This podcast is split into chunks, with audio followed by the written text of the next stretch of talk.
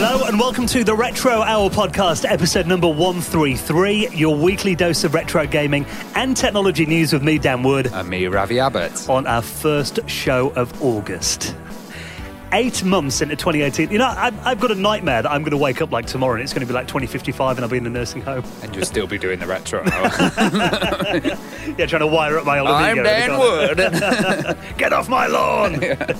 But of course, we have got a very busy month coming up now. Uh, next week is now be on the train, London bound. oh, God, I can't wait, man. These guests that we've got coming to play London and the panels that people are going to see are just going to be insane.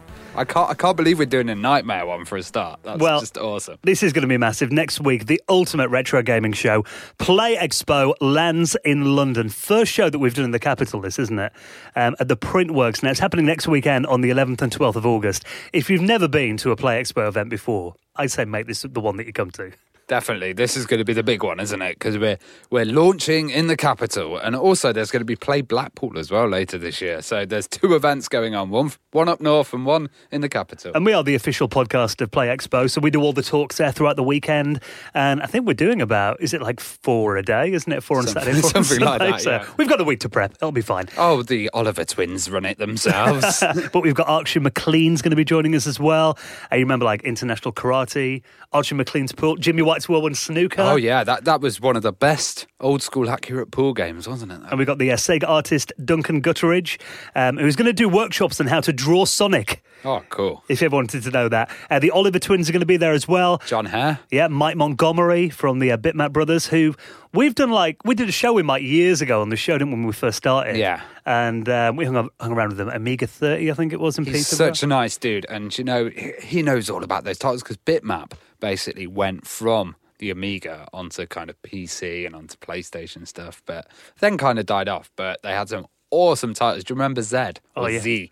Chaos Engine. Yeah, yeah. what a legendary game. So um, can't cannot wait to do that panel. First time we've done a panel with him as well. I think Yeah. it's going to be really cool. Mr. Biffo, uh, you know, if you watch Digitizer on Teletext back in the day, he's relaunched that as like a new video kind of format. So Well, he's got a whole show, hasn't he? Yeah. He's, he's got like hosts, and oh, they're, they're filming live at the moment. It's going to be interesting to see that. And Andrew Hewson, the founder of Hewson Consultants, legendary label back in the 80s, is back now. Games like Uridium, Cybernoid, uh, Paranoid, Exolon, Nebulus. This is interesting because we've had Rob Hewson on before, who is the kind of younger son who's continuing the company now. But having Andrew is just fantastic because it's like the original Hewson back. Well, even like, you know, 21st Century Entertainment, he did after that Pinball Fantasy, Yeah, yeah.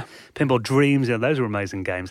And uh, finally, on our stage at the uh, Play Expo event next weekend, we're going to have a panel all about Knightmare. Oh, yes. And we have got uh, some experts from knightmare.com joining us as well. So it's going to be really good fun, that one is. Well, we've got Hugo, who played Treguard on Knightmare. Now, for anyone outside the UK, you can actually watch most of Knightmare on YouTube, I think. Most episodes are on there. And this was, I mean, it was kind of a, a Dungeons and Dragons kind of game, wasn't it? Yeah, it was it was on kids' TV. It was kind of for the kids, but um, it- I loved it, you know, and it, and it had all that traditional kind of role play element of go forwards, go left, and Yeah. you know, a team directing a character in in a dungeon. But it was all computer generated as well. And you think Knightmare began in 1987 and it ran for 112 episodes. Those graphics for the day were groundbreaking. Yeah, First time you'd ever seen anything like that. Talking about that, they must have spent ages on it. Do you remember like the walls would come to life and start talking and everything, Yeah, wouldn't yeah. they? It was nuts, and uh, I can't wait to meet Treguard. I'm going to be the most starstruck I've ever been. At Wait, wait for panel. Dan's selfie with Treguard. That's gonna be. Or at least one set. There's going to be loads of selfies with Treguard, I'm sure. So if you haven't got a ticket yet, it's going to be happening next weekend in London. Play Expo. We are so excited about this at the Printworks. And if you can't make it down, of course, we will be broadcasting uh, some of the panels from Play Expo on the Retro Hour podcast in coming weeks and on YouTube as well. So keep an eye out for sure, those. there'll be videos everywhere. Now, on this week's show, we do have an interesting guest from back in the day alternative software. Yes, we have Roger Hulley from Alternative Software, and these guys have been going for 33 years. Can you believe that? They're still going throughout all the changes of technology, of programs, and they're actually doing a re release of Skool Daze, which is one of the original old school games. And that is an achievement. Thirty-three years in the computer and gaming industry. Yeah, I mean, in the computer and gaming It's industry. epic. Yeah, I mean, he started when it was like you know Atari VCS consoles, and then obviously Spectrums and Commodore 64s with cassette duplication that he did at home actually for a while, didn't he? Set his own duplication plant up, and now they're still going releasing iPhone games and on Steam. So what a change he's seen in 33 years of this industry. Totally. And we're going to be talking about Skool Daze, which is your classic kind of British game here. It's got the uh, elements of Grange Hill, the Bash Street Yeah. kids, and all, all these naughty school kids in a very sensible, posh British school where they pea shoot the teachers. it's Well, it great. all the things you wanted to do at school, but you could never get away with. You could do in this game, couldn't you? Wreck the chalkboards, just run around everywhere. But I loved alternative as well. You mean as a kid growing up with like you know didn't get much pocket money. The fact they released games like Mastertronic as well were the same and Codemasters. yeah, I think he said they um, own 19% of the market, of the budget market at the time. Yeah, I mean it's understandable because those were the games that you could afford with your own pocket money. So they did a big service to kids back in the eighties and nineties. So looking forward to this one. Roger Hulley from Alternative Software is going to be this week's special guest on the Retro Hour podcast. We'll be talking to him in about fifteen minutes from now. Now we have got some news stories um, that you're going to find really interesting in just a minute. We're going to talk about Andy Warhol's Amiga. There's been a new development on that that you might not be too happy with, Ravi, um, and also. Craig Charles did a Nintendo video that's been rediscovered. Possibly not the proudest moment of his career, but we'll talk more about that in just a second. Oh. God, I've seen worse. But of course, if you do want to keep the Retro Hour podcast going week in, week out, uh, we do rely on your donations to help us out with the running of the show. Uh, every penny, every pound, every euro, every dollar, every cent that we get into the pot all goes back into the running of the Retro Hour. And you can make a donation if you'd like to. Uh, we do say all the time it's a tip jar. It is completely optional, but if you'd like to put something in there, it does really help us out a lot. any currency, any cryptocurrency, you know, it's all available on our sites. Yeah, so all you've got to do is head to the retrohour.com. There's a PayPal link up there as well. And just for making a donation, big or small, they're all big in our heart, aren't they? Definitely. You'll find your place in the Retro Hour Hall of Fame. Just like this week, thank you so much to Mark Heslop, Darren Coles Patrick McGinty, and Ben Litchfield. who all made donations into the running of the Retro Hour podcast. And you can do the same at the retrohour.com. I love Craig Charles.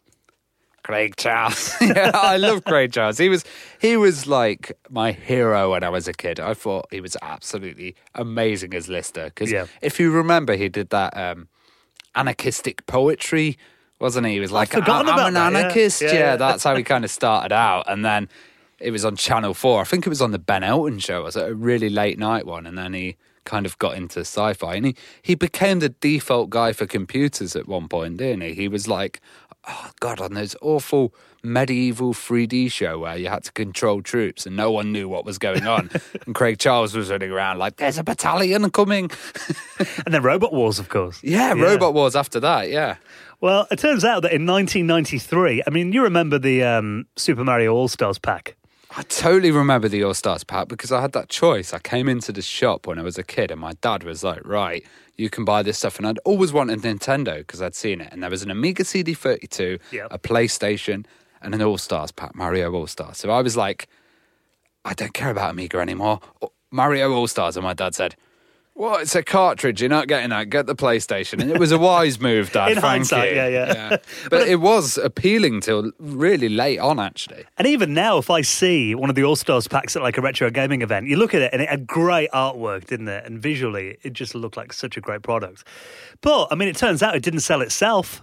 In 1993, Nintendo UK hired Craig Charles to promote the Super Mario All Stars pack. So this was a, a promotional video that Craig Charles did, and I guess this would maybe be put in stores and stuff like that. You wouldn't have got it with the All Stars pack. No, which is weird to think of because, I mean, in the UK back then, we had four TV channels. Hmm, Channel yeah. one, two, three, and four. That was it. BBC One, Two, ITV, and Channel Four.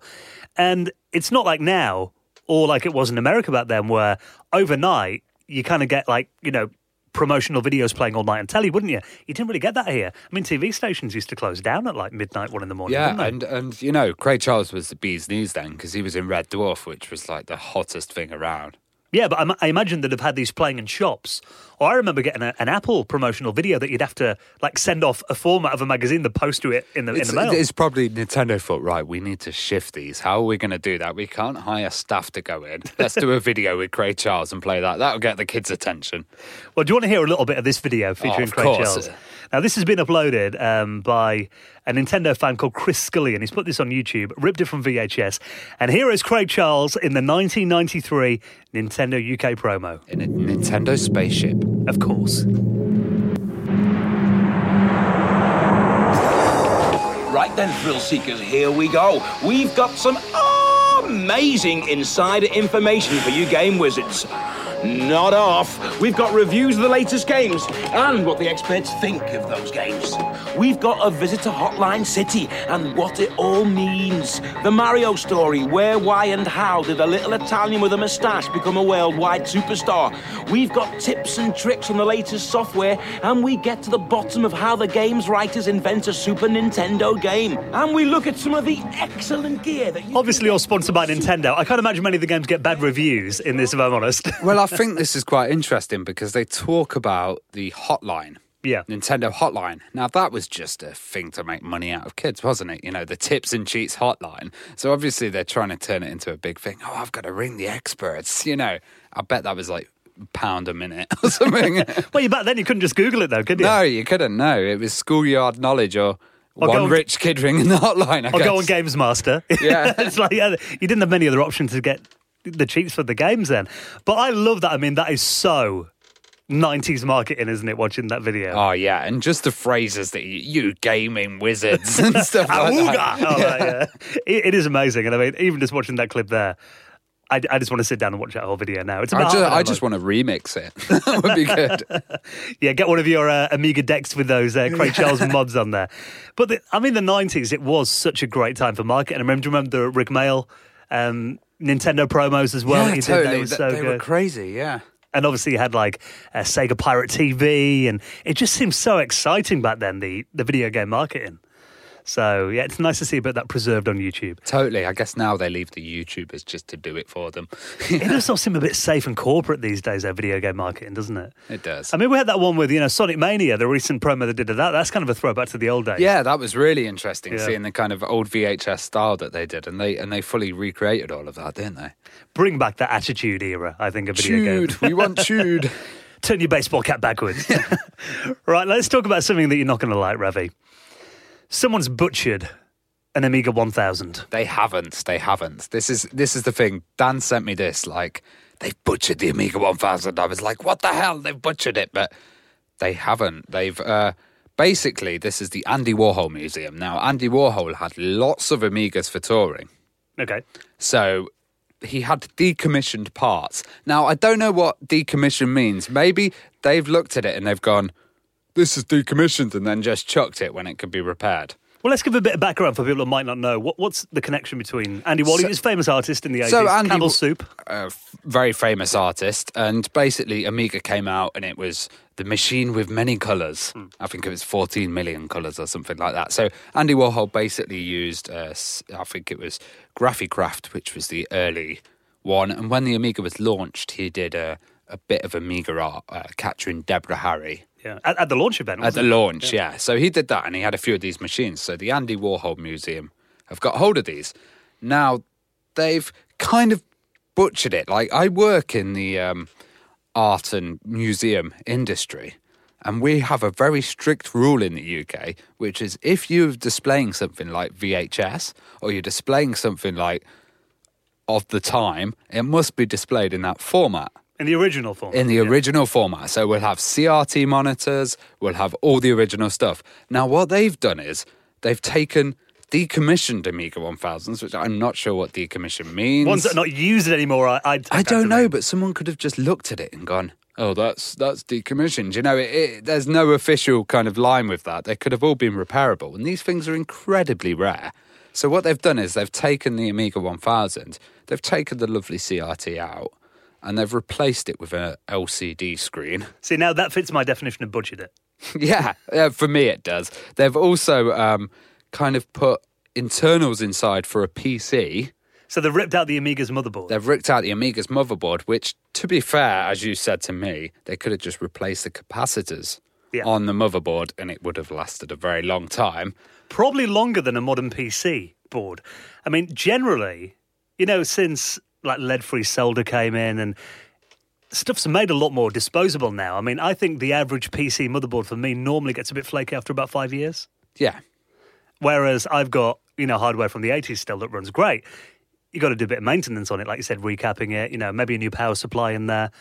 But they've essentially took out all the original hardware. Now, this isn't the first time that this has kind of happened with this group. Um, it's the Carnegie Mellon Univers- uh, University Computer Group. This group, it's Ion Tank. This is a website that we're looking on here, isn't Yeah. it? And basically, I I remember they had a project where they were trying to get the discs and get the original images off the discs. And there's this uh, great piece of hardware that everyone knows called KryoFlux, where you can just do it very quickly. What, what's that do then, KryoFlux? KryoFlux just takes a disk image off anything, Yeah. any old school disc. Regardless of the format. yeah, straight away, and has a great program for doing it, and is like the standard. They built all these crazy custom PCs, spent thousands of pounds on it.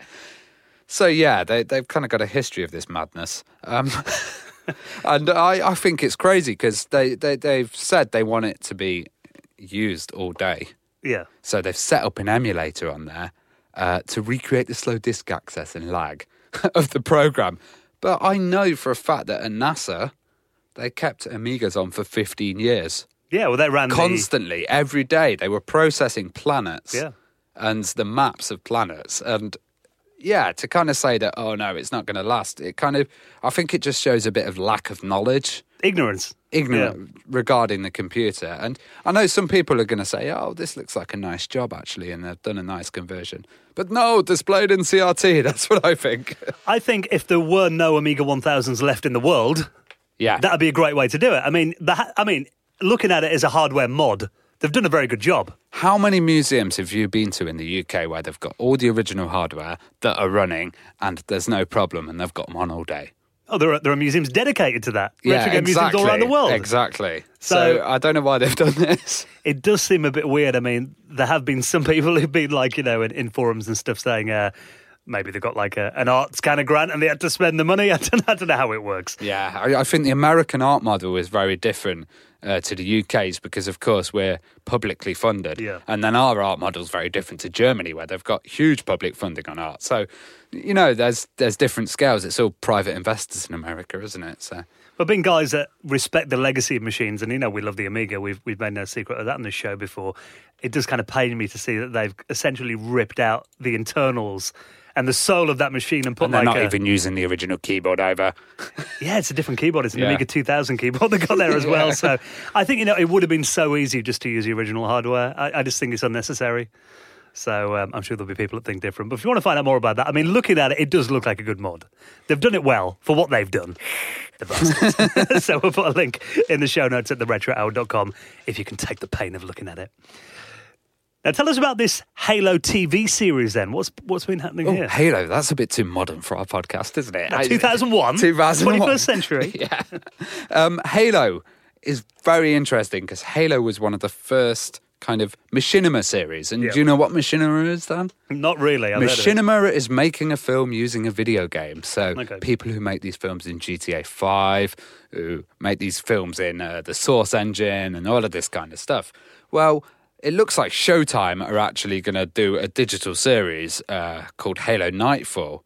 And I, I find that's quite interesting. I've seen there's been lots of films about Halo, but the original series was uh, called Red vs. Blue Okay.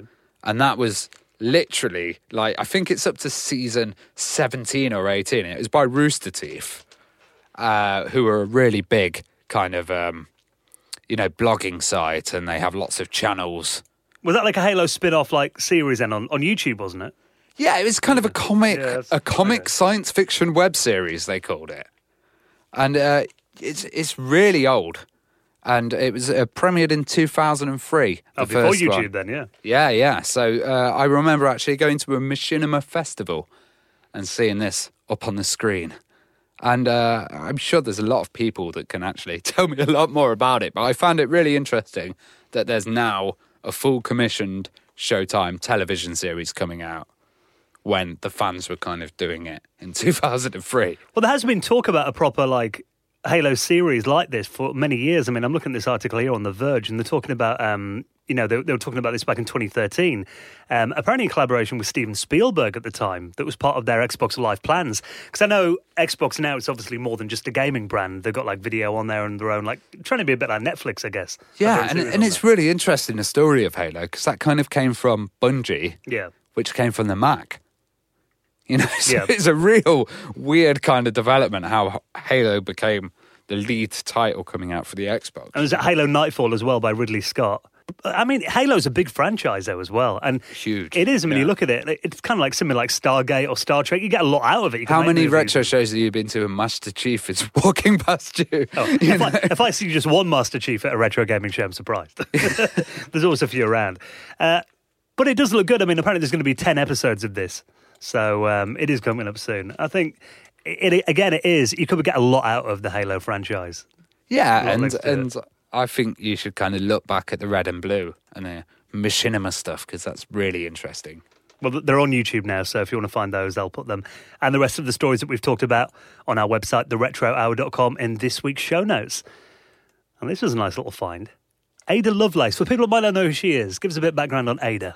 Uh, Ada Lovelace is the daughter of actually uh, the local Lord Byron, who uh, uh, presided at Newstead Abbey, and uh, she she was far, far, far, far, far ahead of her time. Basically, 200 years ahead of her yeah, time. she was digitally programming two, uh, 200 years ago, thinking of all these things before computers actually came out. And she worked with Charles Babbage, Yep. who did the Difference Engine, which was one of the first computers, really. And uh, this book contains the world's first uh, computer algorithm. Now, this book is 175 years old. 175 years old, yeah, and it's an absolute piece of history. This is, So essentially, you're talking about the first written down computer code, yeah, the first program. Yeah, the first program. Yeah, and you can actually see the computer code on some of these uh, things, and the way that they've done it is it's it's all kind of individual switches with the uh, difference engine. You can actually go to the London Science Museum and see part of the difference engine. And it's just insane that people were thinking this far ahead. Can you imagine there's going to be someone walking around at the moment who's writing something that's far beyond us? You know, that maybe in 100, 175 years it may be sold for thousands. Well, this has recently gone on auction. That's the reason we're talking about it in the news. It sold for £95,000. So that's $125,000. Uh, which, you know, for something that's so historically significant is actually not a bad price, really. Yeah, for something uh, published in 1843. Yeah. And this was just found in a, a, a box of books owned by a couple in the Cotswolds, apparently. Oh, So- well, I think everybody should watch any of the films and documentaries on Ada Lovelace because, you know, she was pretty much the inventor of computer programming. And it's great. You know, they say there's not that many women in tech. Well, a lot of women were the computers Pioneers, really, originally, yeah, Yeah, and were also programming before. And she died at 36. I mean, she was very young. You know, she did all this in her 20s. Well, probably hanging around with Lord Byron didn't help. rubbed off a bit. Yeah. so if you want to have a look more about that, I mean, she's very interesting. Uh, and you, you've put me onto a few like movies and documentaries about her in the past as well. So uh, we'll link those up as well. Now, before we get into our interview with Roger Hulley, would you say you're addicted to video games? it's not a nice phrase, is it? Addiction. I, I wasn't addicted. Uh, maybe as a teenager, I was addicted to going home, chatting to my friends on the thing, and kind of the community. I was probably addicted to that more than IRC. yeah, IRC, but also on TeamSpeak and stuff like that. Well, what's quite interesting is they've now said that video game addiction has been recognised as a real condition. So this is the World Health Organization who've um, called it gaming disorder. And apparently now it's been registered in the International Classification of Diseases, saying that it is possible to be addicted to video games. Now, reading that, that's not a surprise because it's possible to get addicted to anything. Yeah, and you know, I I- hear it's really bad in Japan hmm. and China, and they've actually had you know detox programs. I, I saw a very horrible documentary how about how they were doing electrolysis on people for addiction and stuff. I think that's not right, hmm. but you know, I think treating it as an actual illness is a a good way to go about it. I think there's a difference, though. I mean, you can play something a lot and not be addicted to it, but there is a there is a difference. I mean, I, I guess it's the stage when it's completely taken over your life at the expense of other things. But but also they're desi- they're designed to be addictive. Yeah, You know, so it's easy to fall into that trap. You know, especially with like what Candy Crush and all these ones where you get like rewards for gaming, or even World of Warcraft and stuff like that. Those it's designed to hook you in and designed to make you play as long as possible. So I'm really not surprised that people are falling into you know bad ways when it comes to video games. and I guess you know now because games are so big, and you've got these massive online communities as well, hmm. where you can essentially live in them twenty four Yeah, seven. exactly. Yeah, if you can, you know. I, I did for a couple of years. Yeah, I remember that time, Ravi. Yeah, and a massive beard. Took your virtual reality head. What year is this? Robin Williams. massive belly. well, it goes without saying. Uh, but I mean, I, I guess it is a serious thing. I mean, and anyone can get addicted to anything if you've got the right mindset for it, I suppose. Totally, and if they're designed to trigger all those uh, endorphins in your brain, then you know. But again, I mean, uh, it's better than being addicted to gambling or smoking or alcohol or something, I guess, isn't it? You know, in many Crack. ways. Yeah, exactly, yeah. It could be a lot worse. Uh, but I, I think it's like anything. You've got to have a healthy balance. I wish I had time to get addicted to video games. Yeah, all we do is talk about video games now. That's that's the cure for video games addiction. Do a podcast. Yeah, yeah. I haven't played a game for about three years. So if you don't want to read more, that it is an interesting article, and I know opinions will fall uh, both sides of the fence on that one, but we'll put a link to that in this week's show notes as well. And that is, of course, a place where you can check out our back catalogue because we do get people who often say to us, have you, why don't you get this guy in the podcast? And we're like, oh, episode 36. That's it. Well, I, I, I'm at the moment I'm working on a big guest page where every single guest is going to have a face, and you can click on that and then straight to their episode. So It's 133, guess, is a lot. yeah, I've got to process that all manually. It's going to be great for oh, that, that'll be a fun. I was going to say weekend, month. yeah. So uh, yeah, you can check out our back catalogue. I mean, there are so many interesting guests that we've had on the podcast. If you do have a spare couple of, I was going to say a couple of hours, couple of days, couple of weeks, uh, have a little look back at the retrohour.com, the same place that you can get our social media links as well. We're on Facebook, Instagram, Twitter, our Discord channel as well, where we do hang out and chat about video games when we're not talking about them on the podcast. So you get all of those on our website. Definitely worth checking them out. And uh, if you do listen on uh, any podcast clients, please do keep your reviews coming in as well. They always really help get the show in front of new people.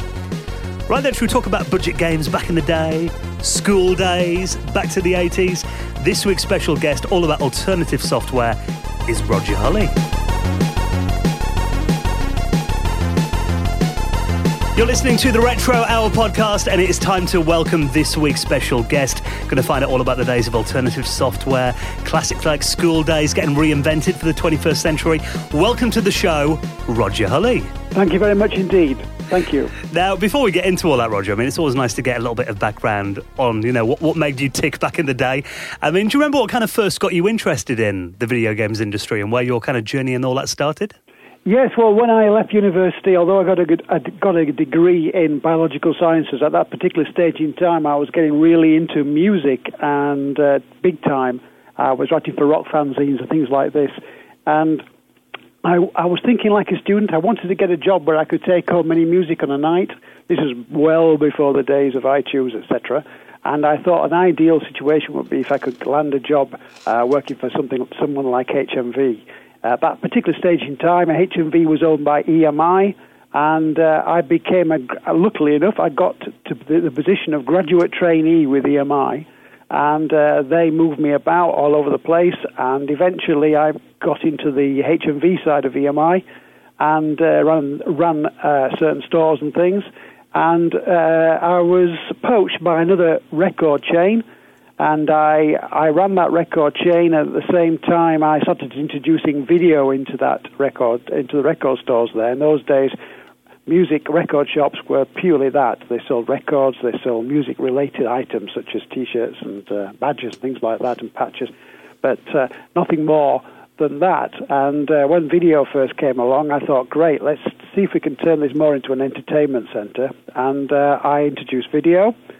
And then from that, I started bringing in Atari VCS cartridges, and uh, and then uh, I got got got the thoughts of uh, why not start selling computers, i.e. the entertainment side, not the not the big bulky jobs that were around at the time, and I put in Atari uh, 400 XLs. I think I've got that right.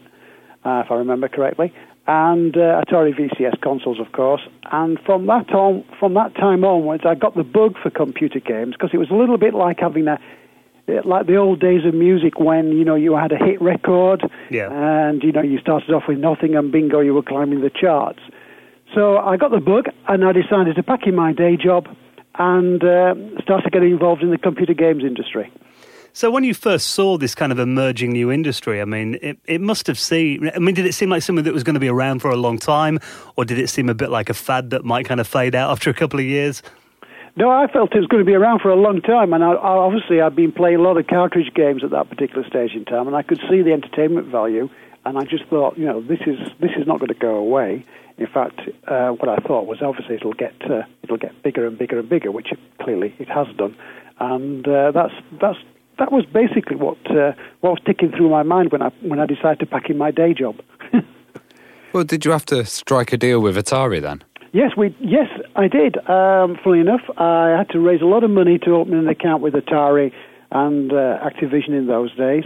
Uh, so much so, I robbed the piggy, piggy bank and borrowed money wherever I could. And uh, we I bought in at that particular stage at the time a lot of cartridge games. And then from then onwards, I started selling those, and then that's how I got really uh, working, shall we say, in the computer games, video games uh, market. Well, were you a, a games player yourself, like after work? Occasionally, yes.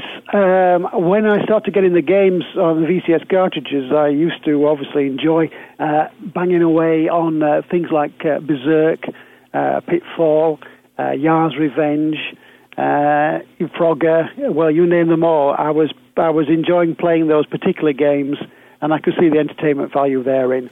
Prior to that, obviously, in the old days be- before then, I played on um, uh, uh, nightclubs on uh, things like Pong uh, when it first came through. I can go back that far, uh, Yeah. as the case is. And when computer games started coming through as in proper, I obviously enjoyed playing those particular games. And uh, one that always sticks in my mind is a very simple game, but called Mule.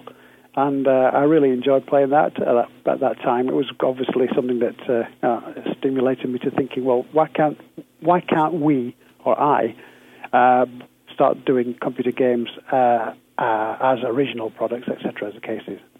So we all kind of know about Britsoft and the kind of revolution of like homemade games there. How how did you end up getting your games and then choosing which ones to distribute?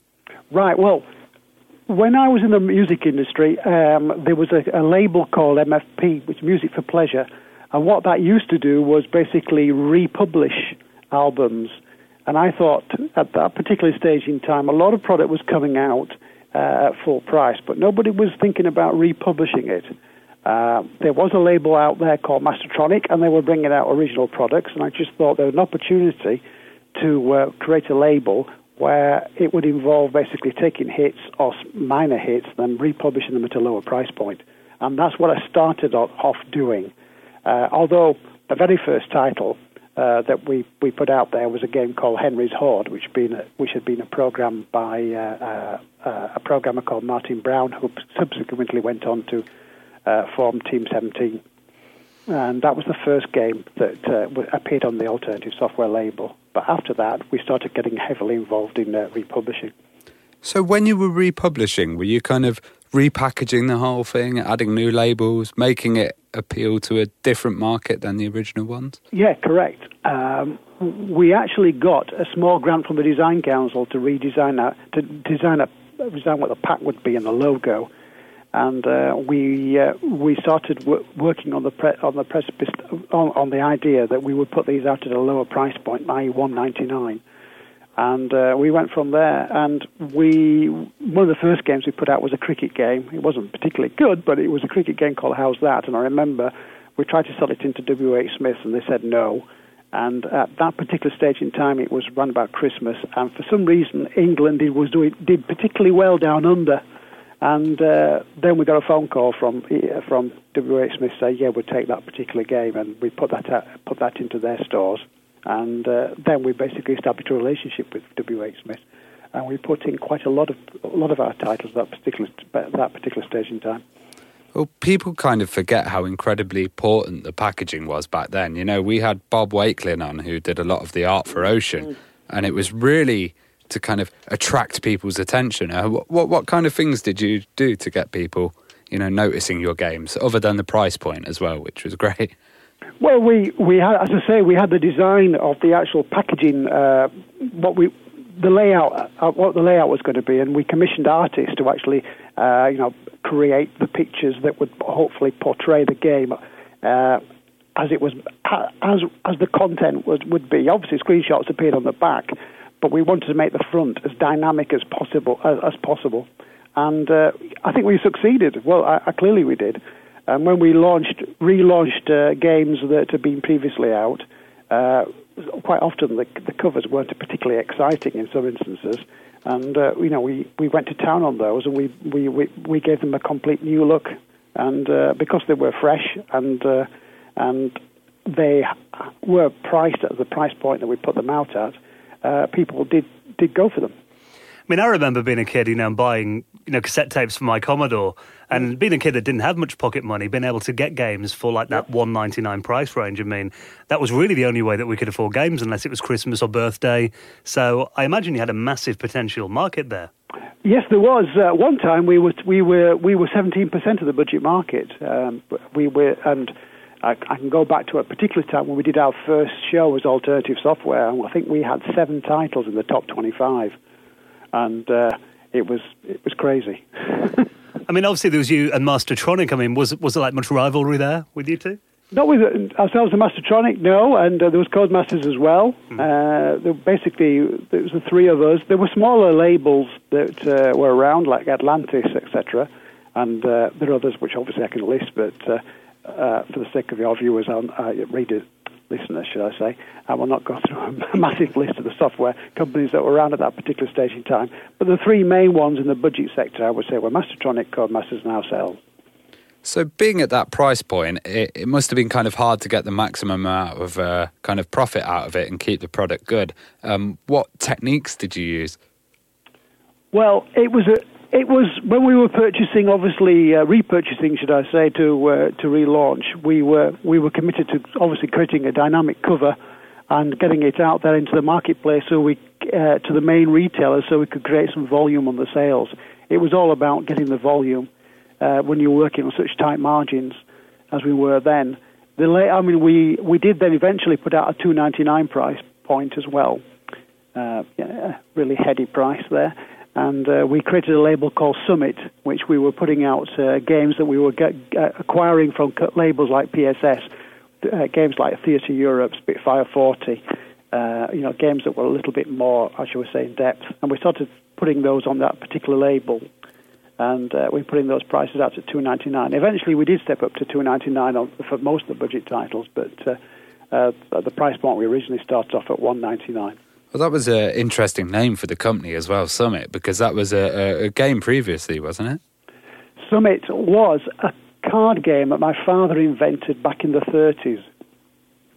And uh, he, uh, he invented this particular card game, and uh, I just thought that would make a great name for, uh, for a label, obviously. Uh, bit of nostalgia there, but uh, the Summit was called S-U, was spelled S U M I T uh, with a hyphen in between and that uh, we put it out at Summit with a with a nice mountain scene, etc., etc.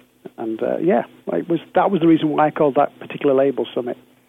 Well, I remember being a kid and getting um, Phoenix. It was a massive arcade game, and I know you guys you rele- released that, didn't you, on home platforms? We did. It was a it was a one man band. Uh, the label was called Mega Dodo, and it was it was trickling along quite nicely. And I decided that uh, you know with a revamp and a repush uh, putting it out at 199 it would do well. And uh, we uh, we acquired it from the developer the developer at that particular stage in time and we we put it out and uh, it did very well. It was spelled slightly different because in those days um, copyrights wasn't you know wasn't uh, wasn't really uh, a problem shall we say. It wasn't raising everybody wasn't as protective at that particular stage in time. So we put this game out called Pheenix. It was spelled with a spelt deliberately incorrectly. Double E, wasn't it? Yeah, yeah double E. and uh, Crash and uh, I think it was Crash in particular loved the game, and they'd given it really good reviews when it came out at a price point which was probably about six ninety five, I would think. And then we put it out at one ninety nine. It did very very well.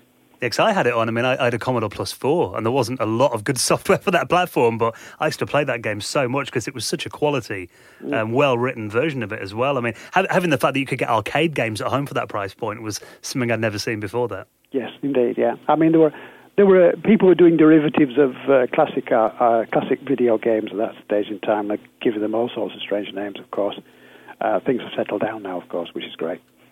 I heard um, you were out of frustration. You also bought a lot of duplicating equipment. So was that a big task to go around setting all that up and getting the kind of Gosh, duplication going? haven't you? Yeah. Um, yes. Um, at one particular stage in time, we, we were doing because we were mass. Uh, we were doing for we were going for volume. We uh, we realised that uh, we were it would be sensible to actually do our own duplication as well. So the opportunity came along to buy a duplicator, and we, we purchased that particular duplicator, set it up in our in our uh, uh, building at that particular stage in time, and um, uh, we started duplicating our own cassettes, and uh, and for other companies as well, because other companies then came to us and we did their duplication as well. Why did you decide to do it yourself then? Was it just like, were the, were the other duplicators too busy or were they letting you down? Or? Uh, well, really, the opportunity arose because this particular company, which was a paint company, decided that uh, this little side uh, operation they had, for, so du- which was duplication, wasn't really uh, their main thrust, and we were using them. So uh, we thought they were going to pull out of the market. We thought, well, great. Well, not great, but we thought, well, this is an opportunity for us to control our own destiny. So we we thought of the fact that we like to think that we got the vertical the full vertical of it. We we, we know we, we, we acquired the games. We are, uh, we also develop them as well, of course, by this stage in time. We can manufacture them, uh, which is obviously keeping our costs tight, and then we can distribute them. And you know that's the way we thought about it. It was like a vertical situation. We wanted to control us, all aspects of the uh, of of the process. I mean, I know one side, uh, one one downside about the cassette tape as a format was that piracy was very easy on it. Correct. Um, I mean, you know, every kid at school probably had a friend who had a tape-to-tape copier. I mean, having a budget label as well. I mean, did that affect you guys a lot then when piracy became more prevalent? Yes, it did. Yes, it did. Uh, you know, we would find that uh, we would sell obviously increasingly less quantity uh, as a result of piracy. But uh, you know, it's just one of those things we had to take on the chin. Yeah, it always, always re- was remarkable that even like people pirate a two-pound game. so, you know, I mean? I'm staggered Yeah. uh, that they, you know, they do, and they still do today. yeah. Uh, which we- you know, we'll get people asking us for keys for a certain game, and it's only out at a very, very cheap, cheap price. And you're thinking, well, you know, if you're that interested in the product, why do you, why not buy it? But uh, you know, it's it's it literally did it did it does surprise you uh, the fact that people will want will want to copy something that even if it is put it out at a very competitive price point. Well, getting back to the 8-bit days, I mean, what was your relationship like with the magazines in the UK? Because I know they were extremely important back then, weren't they? Yes, there were uh, because we were seen we were seen to be a budget software house. I sometimes didn't think we got the fair crack of the whip, but uh, uh, you know we did have uh, some titles which we eventually created, obviously and developed ourselves. And uh, those particular titles, you know, we, we got a, we got some mixed reviews, of course, everybody did, but we got some great reviews as well. So we, you know, we we had to, uh, you know, that was it. That's the way it worked.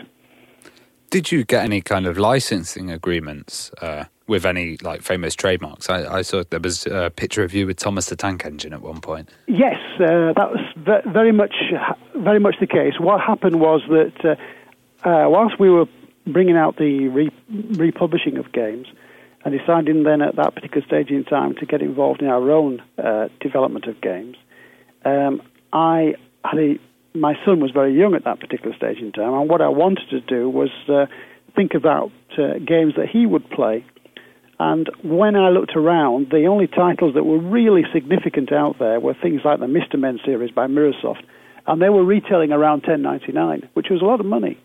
And uh, I thought that for, from a parent's point of view, you know, you don't know what uh, if if your child is going to enjoy the game, and you really you don't want to be investing that sort of sum. So uh, I thought that if we put out children's games at 1.99, uh, there could be a marketplace.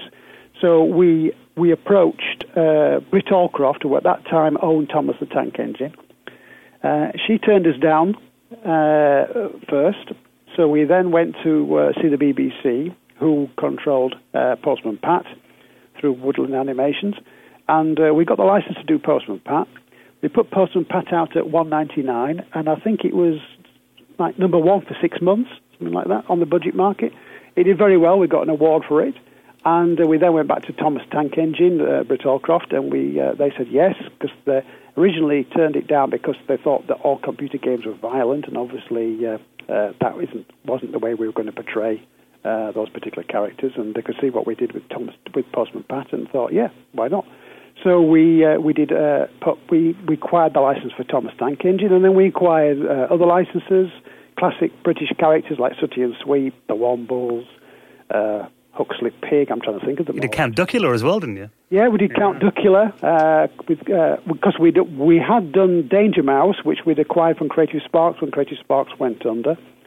So we had Danger Mouse out there. So we then uh, uh, thought about Cosgrove Hall, and we went to uh, pick up the license for Count Duckula. And they were big cartoons, and I mean, you've got to think then we had four channels on TV. You know that they got millions and millions of viewers at tea time. These these shows. So I mean, I guess in terms of an advert for the game, that must have been invaluable. It did, it was. And that was one of the reasons why we got involved in licensing because we thought, from a marketing point of view, we could start throwing money at marketing and hopefully trying to get uh, a product that was, you know, shall we say, that was, was unknown uh, to a situation where it would be taken up by the general public. But the logic, the other logic to that was, well, why not get a license where the marketing to a certain degree has been done for you? People would know about that particular character or characters and uh, that's that's that's one of the reasons why we went getting we got involved heavily in licensing. And I guess like kids would go and buy a full title really expensively. Their parents would give it to them, but if they were going out as a consumer themselves and buying something, it would be something that they've been watching on TV all the time. So they might be able to pester their parents more or kind of, you know, buy it themselves. Yeah, pester power obviously came in. Yes, it was good that respect, and of course parents didn't really mind if it was the price points that we were putting the games out at because you know they were uh, they were they're very competitively priced, and it was a it was uh, yeah you got one heck of a lot of entertainment for your one ninety nine. I mean, a bit later on, you kind of um, moved into like kind of serious software as well. You did like a, a paint studio um, product as well in the nineties. We did. We actually one of our first products was a paint studio. We did a, a, a product called Art Master, which we put out under the Summit label, and uh, we, we, moved away from that, you know, concentrated on games, and then. Uh, uh, I can't remember exactly how it happened now. We uh, we had the Thomas Tank Engine license, and we were thinking of other things we could do other than games. Um, it came to came to mind that why not do an everlasting colouring book? Now these things are obviously well well well produced now, but at that particular stage in time, it was only it, it wasn't. There was nothing around there, so we created this uh, electronic, uh, as we called it, uh, uh paint and create type product and we did that for Thomas Tank Engine, and then we did it for other character licenses as well. And of course, it worked well with children's licensing. Well, you mentioned kind of characters there, and uh, the the game that we're going to be talking about is uh, your remastered version of Skool Daze, and it really reminded me of the kind of Bash Street Kids and the, uh, you know the Beano Grange Hill kind of style of characters, and really fit into that time period as well. Yeah, yeah when we repackaged Skool Daze, we um, we, we, bought Microsphere's back catalogue, the full the full catalogue, and uh, because the, Dave Reidy and Helen Reidy were were not wanting to continue, so um, w- we purchased their their full catalogue, and with that came came the classic School Days and Back to Skool. And at the time, I remember Dave Reidy said to me, "Well, you know, we've already put it out on budget because uh, Elite had done it." And I said, well, I think we could take it again and put it out and get more from it. And um, we did. We we repackaged it. We gave it a, I guess you would say, a Beano West look, and uh, we put it out at 1.99, and uh, it did phenomenally well. And uh, then we followed that up with Back to Skool, and that did phenomenally well as well. Well, the really interesting thing I find is kind of you guys have been doing this for 30 years, and you're still around. Have you seen a renewed interest in these like classic titles and games? Yeah, retro seems to be pretty hot now. Um, we've been around 33 years, actually. Oh. Yeah, yeah, retro is pretty hot now. Uh, this, the C64, is it, the Mini? Yeah. That came through. Uh, you've got obviously lots of, um, how should we say, uh, uh Sinclair Spectrum type retro uh, machines coming through. Some are successful, some of them are uh, uh falling by the wayside, whichever. But quite clearly, they're hungry for hungry for titles, and uh, in addition to that, um, you are seeing certain games that are appearing now. I would say Escapists would be a classic example, which seems to be going back to a retro feel. And there are other games as well of that ilk. So uh, you know, I think uh, retro is back in a in a big time in a big way, and hopefully we can uh, you know we, we can basically uh, benefit from that. What, in your opinion, made Skool Daze such an iconic title? Oh, it was a brilliant game. I mean, the fact that uh, a you could walk around and do what you want. You didn't have to actually play the whole game uh, from getting task A to task B to task C, game over. You could wander around. It was one of the first sandbox games. Mm. And uh, I think obviously kids at the time used to enjoy chalking strange things on blackboards and things like that and changing names of teachers and uh, that as the case would be. And of course it related to to the to the people who were buying the game. I mean, they were at school, the vast majority thereof, and you were playing a game called Skool Daze, and uh, it, within a school environment, clearly. Uh, so yeah, uh, it, it ticked a lot ticked a lot of boxes, and uh, you know, I, I thought the game itself was well ahead of its time. Yeah, and I think you made a really good point there because the kids that were playing it, you could do all the things in the game that you really wanted to do at school, but you know you couldn't get away with. You Correct. get detention. so Absolutely. that was always good. yeah, I couldn't have shot the maths teacher with a pea shooter. or a catapult. No, no, you couldn't. No, you couldn't. If you did, you, I don't think you'd have been at school very long. well, you mentioned the uh, the sequel there, Back to Skool, as well. I mean, what was kind of the uh, the thinking with that then to to expand on the original? Well, Back to Skool obviously was what uh, what Dave Reidy and Helen Reidy had done. I mean, they'd followed up Skool Daze with their own sequel. Mm and uh, I think they brought they, they, brought girls into it as the case. There's a girls' school next door, yep. wasn't there? Yeah, so yeah, Hayley, and uh, yeah, and, and, that game obviously was a logical a logical uh, progression, I think, from Skool Daze. And uh, people loved that game. In fact, some people preferred it to uh, Skool Daze. But uh, I think the Guardian, the Telegraph, have did a, some research or an article just relatively recently, a few years ago, and they put Skool Daze and Back to Skool in the top top 10 British games of all time. So, yeah, it's, uh, I th- I, we're not alone in thinking they were great. So, when you originally thought we are going to kind of remake Skool Daze, were you worried uh, that you might ruin a classic and you have to kind of really handle it with care? Uh, there is an element of that, yes. Uh, we were going to go down a particular route, and then we got talking to a development team that were uh, based in Spain, and uh, they had got a, a, game concept together, and we looked at that and we said, well, you know, let's let's run with this one. So we thought that the, if we are going to revisit Skool Daze, the first instance ought to be uh, a retro homage to the originals, and that is what I think we've achieved with Reskooled. Yeah, because with those games, I mean, not only are you updating the game itself, but also it's people's memories as well, isn't it? It is, it is. And uh, obviously, what we're finding is that people are buying this game so they can play it on modern day devices, uh, you know, rather than going through uh, the, the, painful process of uh, trying to, you know, get a Spectrum game to work on X, Y, Z. Uh, although you can buy the game as original Spectrum game uh, with an emulator on on iTunes but uh, which is all licensed by by ourselves. But effectively, uh, you know, we thought you know people would want to play the game and remember it from the from their you know their heady days when they were young, etc., and they can uh, enjoy it again. Well, you've introduced different levels as well, like new school and, yeah. and school rules and stuff. So, how how interesting was it doing the modern schools? Well, the uh, the idea was we would just we would put out uh, the game Skool Daze. Uh, we would then make sure that alongside it was Back to Skool. And uh, we thought, well, a third game in there would be good, something uh, something uh, in the same vein, the same keeping the retro feel. So we created New Skool, spelled deliberately wrong, and uh, as as like a third op, a third game within the game, so to, so to speak. So we felt that if we did all those, we gave people the originals but revamped them, and we uh, we gave them a new modern modern feel and look and then in addition to that, we also give some added ex, an added extra, i.e., a new another game. Then hopefully that would um, you know that would sell. And it's kind of added massive uh, longevity into the game because you can complete each one now. You know. Yes. And it's still a budget title as well. Actually, it's a really good price point. It is. It is. Uh, we, again, we we thought we wouldn't put this out at a higher price point. We would put this out at a, at a reasonable, affordable price and uh, hopefully people would take it, uh, take it, and uh, you know we would sell we would sell uh, several units to inverted commas.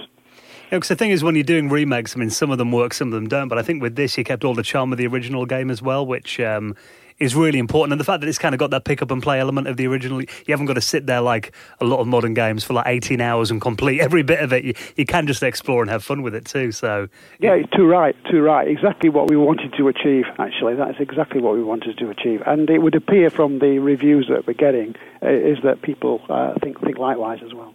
And uh, having little elements like the uh, rainbow stripes in the menu as well, Yeah. that kind the of spectrum. yeah, totally triggers nostalgia. Yeah, and you'll find there's a, there's even a spectrum noise in there as well, which we put in as one of the sound effects. Oh, so people will hear that and suddenly be transported back. Yeah, but I think uh, even if you've never played Skool Daze before, uh, you know, and you've never heard of it, quite clearly, a sizable chunk of people will be will be will fall into that sector. You'll still enjoy the game because it's uh, you know it really will appeal to, uh, uh, to to new as well as old. We get that when we do retro gaming events and shows. I mean, you often get like dads there with the daughters and sons and showing them the games that they played on and introducing like a new audience to it as well. I guess there's quite a lot of that in it too. It is. I mean, when you think about the games that we were doing uh, back in the 80s, etc., um, you didn't have the capabilities to produce all the fantastic graphics and almost, you know, uh, create a cinema effect. You really were dependent upon the playability of the game. That was all you could really fall back on, and the addictiveness of it. So, you know, because consequently, those games are uh, are hopefully uh, and would appear to be the case coming back in one way, in so much that you know they've got that um, oh, I must have another go feel.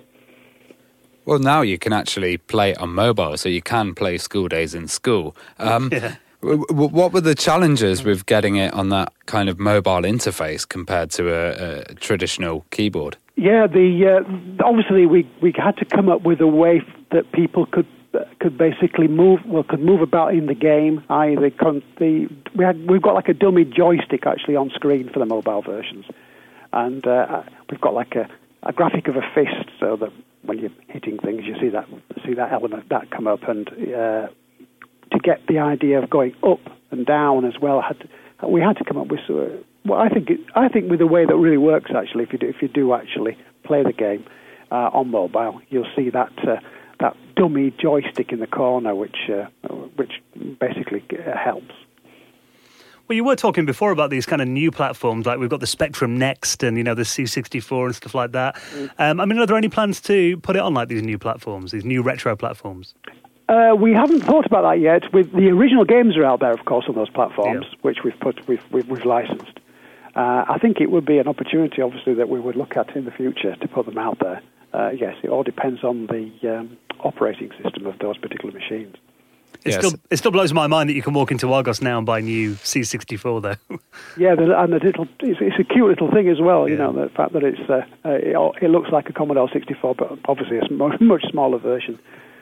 Uh, obviously, you have, you have to connect a keyboard up to it, but uh, to, to get the full effect. But uh, you know, it's uh, it, it's a little. It, I've got. I'm actually staring at one now. It's it is very very attractive uh, item.